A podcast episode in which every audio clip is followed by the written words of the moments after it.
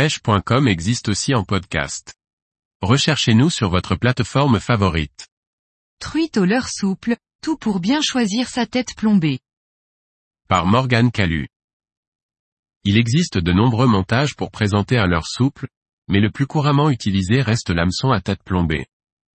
Voyons ensemble les principaux paramètres pour bien choisir sa tête plombée pour pêcher la truite. La tête plombée ronde est la tête plombée la plus couramment utilisée. Elle est très polyvalente et offre la possibilité de pêcher efficacement de nombreux biotopes avec de nombreux types de leurres souples. Elle permet de présenter aux salmonidés les grandes familles de leurres souples, shads, finnes, créatures, worms, tubes. C'est ce qui fait qu'elle est très populaire. Par ailleurs, elles sont très facilement disponibles en de nombreuses tailles et dans tous les grammages, que ce soit en plomb ou en tungstène. Malgré tout, je préconise l'usage des têtes plombées rondes dans certaines conditions où elles sont très pertinentes. C'est le cas en rivière pour pêcher aval, au shad. La tête plombée ronde, qui, bien le leurre souple qui se présente tête la première proprement face au courant. C'est un montage parfait pour peigner creux toutes les veines et pour une pêche méthodique des courants, en conduisant son leurre dans les remous, derrière ou devant les obstacles. J'utilise aussi les têtes plombées rondes en lac, car les lestes sphériques permettent au leurre d'atteindre rapidement le fond avec une coulée quasiment à la verticale. Cela permet de pêcher creux, là encore, et de suivre les reliefs du fond. Enfin, j'utilise beaucoup les têtes plombées rondes pour pêcher les structures verticales ou quand j'ai besoin que mon leurre souple coule précisément dans les obstacles. Le lest entraîne bien le leurre et il est possible de pêcher précisément des postes restreints. C'est le cas des piles de ponts, falaises, quais, embâcles et racines. Outre les têtes plombées rondes, l'autre grande famille de têtes plombées à maîtriser pour pêcher la truite au leurre souple est la famille des têtes plombées pointues. Contrairement aux têtes plombées rondes qui apportent pas mal de stabilité, la tête plombée pointue est plus hydrodynamique et fend mieux l'eau. Elle offre la possibilité d'animation plus vive et ample.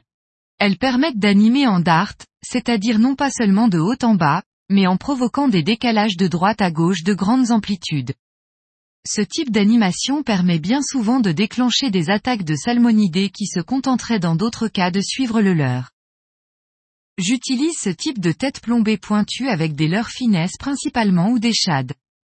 Cela permet aux shads d'avoir plus d'amplitude de nage, mais son paddle freine légèrement l'amplitude des mouvements.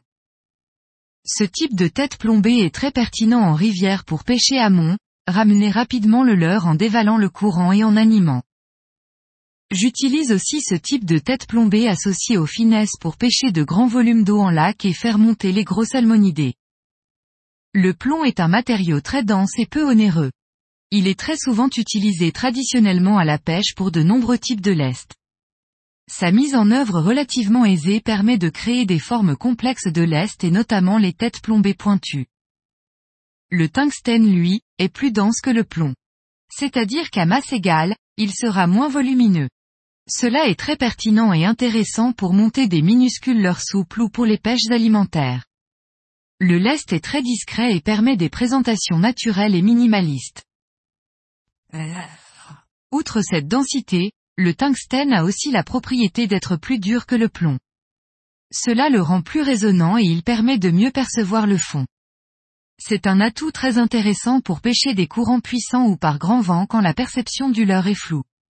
Le tungstène qui touche le substrat transmet des ondes qui sont plus facilement perceptibles dans la canne que lorsque le lest est en plomb. L'inconvénient du tungstène, c'est qu'il a un très haut point de fusion, ce qui rend sa mise en œuvre difficile pour les formes complexes, mise en œuvre seulement par usinage et métallurgie des poudres, pas de coulage possible ou trop cher.